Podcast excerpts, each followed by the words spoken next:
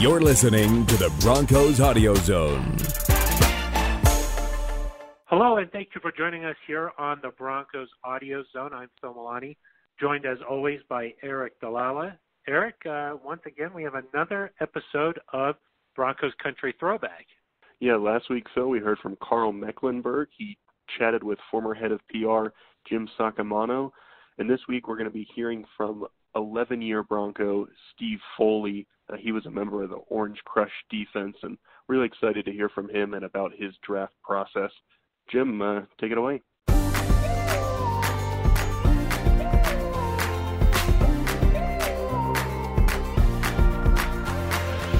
We're talking today with Steve Foley, one of the all-time great Denver Bronco defensive backs, and uh, one of my favorite players of all time.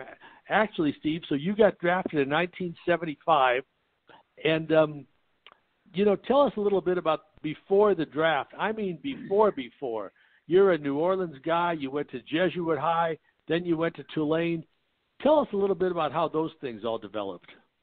Well, you, you know, in high school, I was pretty young. I was uh, I was 16 years old as a senior in high school, and uh, I was a little bit young, so I was uh, undeveloped. I had two brothers that had scholarships to Tulane, which was about uh, 10 blocks from our home where we where we grew up, and uh, my younger brother still lives in that same house that he bought from my parents. And um, so we had two other brothers with scholarships at Tulane, but I was a little undersized. I was only 5'11 as a senior, as a quarterback, and uh, but I grew pretty fast in um, as a freshman, and I got up to about six one, six two, you know, 185, something like that, and um, you know, wound up starting as a you couldn't you couldn't start as a freshman. I don't I wouldn't have started anyway, but um, I uh, I wound up starting some as a sophomore and uh, and junior and senior, and uh, started there. And uh, you know we had a pretty good team at uh, at Tulane, but uh, it was funny because the Denver Broncos came to weigh and run certain players, and I was one of them. And they and this is before the I, combine, of course. There was, yeah, there were no combines back then. I don't think. If there was Uh-uh. one, I never got invited. And so, um, yeah, and and so they, they were sitting there and they asked me if I'd get on the scale, and I said, you know what, I'm really not interested. And I had, uh, I I had, you know, we were nine and two my jun- junior year. My senior year, we were five and zero, and I I I fractured my um, my fibula and uh and, and my ankle and I didn't play the rest of the year so I I thought I was pretty much done and wasn't ready to run anyway um for time. And so when they asked me that I was like nah I'm not really interested. Can we weigh you? And nah I'm not interested in playing football. And they said well coach Ralston thinks a lot of you. John Ralston was the the head coach then. And uh right. He said, you know, he thinks a lot of you. And he, I said, yeah, well, tell him thank you. I appreciate it, but I'm not interested. And so I never, I never did weigh a run from for him. And um, I was listening to the draft just for the heck of it on draft day with my and you got drafted friend. on day two, right?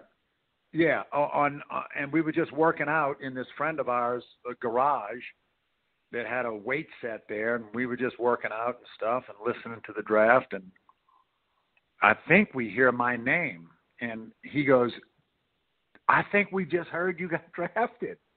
I said, "No, I don't think." He goes, "Yeah, you did." And he goes, "You got drafted in the eighth round." And I said, "Really? You for sure you heard that?" Nobody had called. Nobody even even said anything. You just heard that, and then maybe later somebody uh, called me and said, "Hey, congratulations!" Not even that day, I don't think. Mm-hmm. And so I was I was thinking, well, you know what? Maybe maybe I will do it, and if I happen to make the team, I'll play for a couple of years, and then uh, I had a lot of interest in uh, business was my uh, degree, but I, I was always interested in business, uh, But whether degree or Didn't not. Didn't you uh you your first year with the Broncos was like seventy six. Didn't you go to like the World Football League or something first? Yes, I How I come? went to a I went to a training uh to a mini camp when we got together. And honestly, you know, when I got there, I thought, man, you're in over your head. These guys are incredible specimens. And um Louis Wright was the first round draft pick and Yeah, you can't I compare mean- yourself physically there. Nah, Lou, you you know, we had Rick Upchurch, who you know was phenomenal. Rubin Carter, who I had a bone to pick with at Miami because they got a fifth down and beat Tulane on a fifth down in uh, in Miami my uh, my uh, junior year or sophomore year. And uh, but anyway, I go I go to training camp and um, the World Football League offers me a no cut contract, and I went, well, I can't get cut, so I'm going to get my salary, and maybe they'll let me play quarterback because Denver seemed to they had drafted a in the third round, I believe, Mike, Mike Franckowiak. Yeah, real And, stiff. uh, I think Central Michigan guy though. Yeah, Central Michigan had a had a big time arm, and uh, you know, No offense, big, but he couldn't. guy. Yeah, couldn't play. Yeah. Yeah. And so they I did not even get to warm up at quarterback and that's all I played in college and high school. So I'm like really? I don't even get to uh, to warm up to show you my arm or whatever and it's probably better that that that happened, but in all respects, the World Football League said, "Come on, we'll give you a no-cut contract for about the same thing as the NFL was going to give you." And I went there, and it was uh, I met some great guys. Johnny Robinson, who just got For whom did you? Who'd Hall you play for, Steve? Who'd you I play played for? for Jacksonville Express, Uh huh.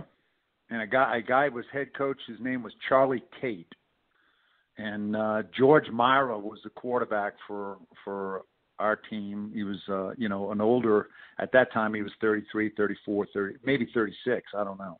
Had played for San Francisco and Miami, and um, so I I got five days at quarterback, and then they moved me to defense, and uh, everybody want they did not want quarterbacks that could run. They wanted quarterbacks that were big, stand in the pocket guys. I understood that, and so I went over to defense, did the best that I could. Had a fantastic coach in Johnny Robinson, who just got inducted into the Hall of Fame as you know Mhm. w- for the Kansas City Chiefs, and uh, was phenomenal as a coach, and uh, really taught me the mental aspects of of of playing uh, defensive back and how I had to think and not let it get to me and uh if you got beat or anything like that. He he was just a great mentor for me. You know, you and Johnny Robinson combined for almost a hundred interceptions in your careers.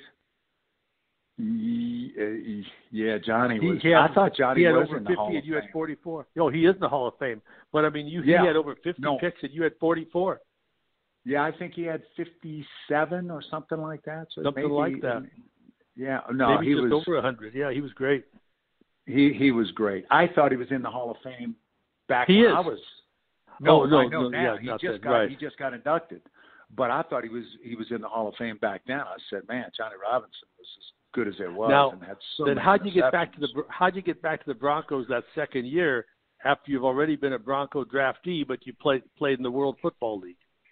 Well, um, it was interesting, uh, and you, you recall Carroll Hardy, you know, director of player Of course, personnel yeah. at that time, and Car- Carroll would show up at my games in the in the in the World Football League, and he'd say, you know, you could be you could be playing for us right now, you could be starting, and uh, not at corner but at safety, and I was starting at corner uh, in the WFL, and I just politely said, "Man, look, I, I really love it here, and uh, I'm enjoying it." You know that that league lasted 11 games, and they had the rights to me, but I, I think he came to three or four games to watch me play, Mm-hmm. and um, and then they just had the rights to me. I couldn't come back to any other team, uh, the Canadian Football League team. And Marv Levy was with the Montreal Alouettes, and they brought me up there to because they were playing for the Grey Cup, and they brought me up there after the season for Jacksonville folded, and uh, asked me to sign with them to play defensive back uh, through the Grey Cup championship, which I, I believe they won. They had Johnny Rodgers on the team and some great players. And uh, the only reason I didn't sign with them is they said uh, it precluded me from uh, from going to the NFL. And they said, no, if you sign with us, you got to sign for multiple years. And I said, no, thank you, coach. Uh, I'm gonna go try my my uh, I'm gonna go try my luck in with the NFL and the Broncos. I couldn't go to any other team, so that's how I ended up there. And I remember Louis laughing, Louis Wright laughing, going, where, "Man, where did you go?" Everybody was asking, "Where?" you showed up at mini camp and then you don't show up for training camp. But uh anyway, it was. I it remember was on draft fun. day when I I mentioned to Bob Peck, our PR director, who eventually hired me. I said, "What are they looking for on day two? And he said, "You know, there's a quarterback at Tulane." Showing that he's not a true Southerner, because otherwise we know it's Tulane. My wife is Right. from New Orleans, but uh, he said there's a quarterback at Tulane they think might be a safety. And um, if anything, and I know you would never overstate yourself, but you're our all-time interception leader with 44, a record that, in my opinion, will never be broken. Well, thank you for that, but you know every record will will, will get broken. I know, I know that guys travel all around um, so frequently now and get you know salary capped out and and uh, you know capped out for making too much money and they get traded and what have you. But uh, man, I sure enjoyed playing for Joe Collier. You know, Yeah. who was man one of the all-time genius uh, defensive coordinators uh, ever around. He and um, Bill Onsbarger at that time, and he was just he was just inventing defenses as we were going, and there were a few of them that he invented that Well- everybody plays today. You know, we all know Champ Bailey, how great he is. He had eight seasons with the Broncos with two or more interceptions. You had nine. Mm, yeah, uh, you, you you know, had one more than than Champ. Yeah, and uh that was uh you know, Champs Champs of he's he's he's Now- the best corner that I that I've ever seen. He was great. around. I was uh, I was talking to a, a mutual friend, Bill Harpole, who had a variety sure. of roles with the Broncos. I mentioned I was going to be talking to you, and he said, "Tell Fred I said hello." So I've got to ask you here, explain to our fans who are listening to this podcast why among the Bronco players you had the nickname Fred. Well, it comes from the dubious honor of my first play when Calvin Jones, who was a starting corner, got hurt. We were playing the Oakland Raiders out in Oakland, and I lined up on Fred Biletnikoff, and um, he was a tremendous Hall of Famer, and uh, wasn't very fast. And I just remember going, man, he's easy to cover because he's just not fast, you know. But boy, could he get open. Anyway, we're there on about the twenty-something yard line, I think, and Stabler puts one up down the sideline. We're in bump and run, and I'm ahead of uh, Biletnikoff, and it's coming right to me. And I'm looking at it, I'm going, man, I'm going to get an interception first play. And he waits. The ball's inside, and he's outside of me. So I got I got I got inside position. So I'm thinking he can't even get to it. Well, he just very slightly slowed down just a half a step and jumped before I could get it. And I'm waiting for the ball. Being a quarterback, I hadn't really adjusted to defensive back, which the number one rule is always get it at its highest point. Don't wait for it to come down. For receivers just like that. Anyway, he and I stumble into the end zone. I got half the ball. He's got half the ball.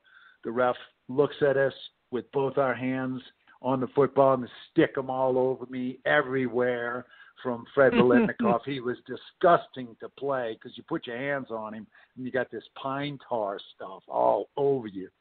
And uh, he's got the ball. I got the ball, and they give it to the offense. Touchdown. And my roommate, Kurt Knoff, was a second round pick. University of Uh, Kansas. That's right. A great. He would have been a great safety. yeah, really he got hurt. Too bad. He got hurt in his last year at Kansas and uh, had a bum knee and played a few years with Minnesota after that. But uh, anyway, Kurt started calling me Freddie, just trying to aggravate me, you know, and he wasn't playing. And I'm saying, yeah, it's easy to say you're not playing, so you got no nickname right now. But he made sure that everybody knew that my nickname was Fred. And uh, I got to tell that story to Fred Biletnikoff in person one time at a flag football game and uh, I said, "Man, thanks a lot for that nickname that that, uh, that I got from you, Freddie." Now you went on with Joe Collier as defensive coordinator to be part of one of the great defenses, really in NFL history, the Orange Crush, and uh, lead the Broncos to the Super Bowl, Super Bowl 12 in 1977. What about your memories of that, Steve? Whoa, what a what a team, what a defense and uh, I mean, you look at the guys that we played with uh, on that on that defense, man, just across the board. Rubin Carter, Barney Chavous, Lyle Alzado, uh, Rulon. I think Rulon was in there. Uh, no, Rulon was not. No, he came. He came. But you played with a lot of guys, so it's Brison forgivable. Manor, John Grant were, mm-hmm. were were there with a with a um, the because we used to rotate quite a bit. And of course, you know, Randy Gradishar, Joe Rizzo, Tom Jackson, Bob Swenson. Bob Swenson. Yeah, you know, and and uh, Louis Wright, me playing corners, and Bernard Jackson playing free, and Billy Thompson playing strong. And man, it was just a fast defense, very fast, very disciplined. And Joe had us all with I mean, assignments that you had to follow to the T, or he would get somebody else. He would always tell you, if you can't follow your assignment, we'll get somebody else that will. And he liked he liked players that played smart and aggressive and hit and run. And uh, man, we had it in spades. He also liked safeties who kind of started off as corners, and you were one of those. He did. He he he always tried to get like Dennis Smith when he came in there. Billy Thompson played corner for a little bit. Um, Mike Harden played corner. Mike Harden. He he me. He would move guys in from corner because it was. Uh, it's almost impossible to go from safety to corner, just because of the the speed and uh, you know the technique and and the reps that you get every day, it's almost impossible to do that. You, but you find corners that can move in, and some corners don't like to move in. You know they don't they don't, they don't fit the safety game uh, very very well. But um, you know it was he, he liked that because you really knew what the corners were up against in certain coverages, especially man to man, and not to leave them uh, naked uh, or uncovered. You know, if you had deep posts, you better be there for your for your corners. And um, so it was tremendous, tremendous learning for me. And Joe, Joe was just a tremendous teacher and mentor. And uh, and Richie McCabe, my my individual coach, Merle Moore, Stan Jones, those coaches were phenomenal on that defense. Yeah, that was I love that was quite a unit. Um, and of course, Tommy now, Jackson, the heart and soul of the yeah. uh, of the defense, the the motor, and Randy and Swens and Rizzo was the rebel, and uh, but it was it was just a phenomenal time, you know. Remember a phenomenal when, um, time for the city. Oh, it was, it was a fabulous time. It was actually part of the growth of the city as a city and certainly as a sports town. Yep. It was incredible. Um, Steve, you mentioned to me once that if you had one regret, it's that you never got to play quarterback in the NFL. But I've got a question. Did the Broncos ever let you line up at quarterback, whether in preseason or not, for one play? You know, not that I recall, and there was one game. There was one game where our two quarterbacks got knocked out and I was sitting there, and it was Chris Norman who went to Dan Reeves College, South Carolina. Mm-hmm. And he was a high school quarterback. And I walked over to Dan, and I'm like, Coach, I, I can call my own plays. I don't even need you to send me in on a play. I can do sprint Mhm. outs. I can do certain. I, I don't. I don't really have to uh, think about it too much. And he put Chris Norman in there, and I was, I was ticked. To tell I you the truth, sick. Chris Norman was so shy. I'm surprised he could even call the signals. You know what? I think he was terrified. Oh, he, must have been it in- terrified, in college, Steve. and they just handed off the ball a couple of times, and you know, me being a, uh, a defensive player, I'm like, come on, let's go, let's go, let's go try and Mhm. score, let's go do something. Yeah. But no, I, I, I didn't. I was disaster quarterback a lot of the time. They they used to, you know, Red used to uh, run me at that and make me take a few snaps in practice, and and Dan too. But no, nah, not in the game. You um And- you told me what you know you're you're one of twelve you're one of twelve siblings Thirteen. born and raised in New Orleans. Huh? One of thirteen. One of thirteen, forgive me, one of thirteen siblings born and raised in New Orleans. And I remember when you when you retired, you went back to New Orleans and I thought, well, we're not going to see Steve Foley again because that's where all of his family is. Then you and your lovely wife Cindy after a few years came back and I remember asking you, why'd you come back? And you said, because after a while there, we sort of looked at each other and said, Denver is our home. And you came back to Denver. You know, that, and that and that is the truth. Uh, it Well, you said it, so I figured it was. well, you know, you, and you know, you think I always wanted to go back uh, to New Orleans, Jim. I always wanted to go back there and be around family and that. But when I got Mhm. back there, I just didn't feel right. It was like, why am I here? When we love Colorado, the mountains, and, and especially to raise a family, we were like, you know, New Orleans can be a pretty rough place growing up, and uh, you know, we were fortunate to not get caught up in the streets of New Orleans, and um, but I didn't want to take that chance with my kids. Yeah, people can get in trouble anywhere, you know, but Sure.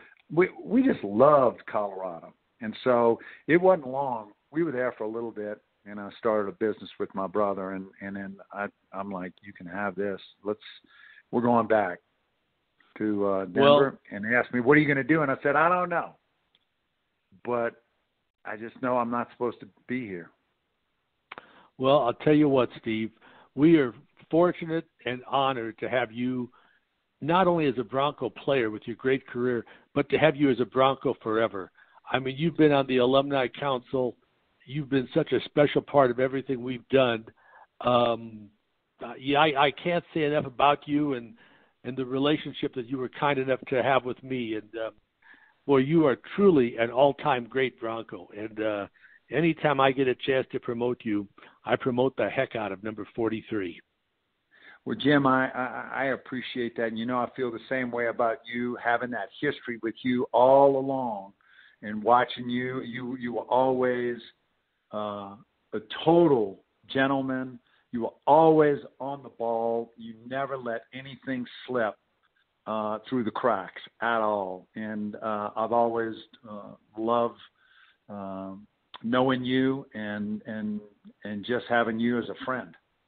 Be able Well, thank you you, but I, friend. w- I wasn't fishing for compliments. But, but uh, I know that, really- but you know what? really You're one of the you. few guys. You're one of the few guys that I can go back and go back all the way through my career and go, that guy was there. I knew him when, and you've always remained the same. That's and, what I. and by the way, you, you mentioned raising your kids here. Uh, one of them went to Stanford. One of them went to CSU. So you and Cindy did very well in that department too. We are blessed, no doubt about Yeah, it. We, we are, all we are. have been blessed. Yep. Steve, it's a it's a pleasure and an honor to talk to you, and uh, I hope the fans listening to this podcast have enjoyed listening to it as much as I've enjoyed doing it with uh, with the legendary Steve Foley. Well, Sacco, as your nickname is, Hmm. uh, we appreciate that. Thank you. That was Jim's conversation with Steve Foley, a former eighth round draft pick way back in the 1975 NFL draft. Phil, just like last week, some really great stories there, and hopefully people enjoyed his conversation. Yeah, and hopefully uh, everybody's been enjoying this new podcast here on the Broncos Audio Zone. You can uh, find this everywhere you find your favorite podcasts. on TuneIn, Stitcher, Apple Podcasts, and Spotify. And we hope to have uh, many more great conversations just like this one coming up in the next several weeks. And uh, for Jim Saccomano, Eric Dalala, I'm Phil Milani. Uh, thank you for tuning in.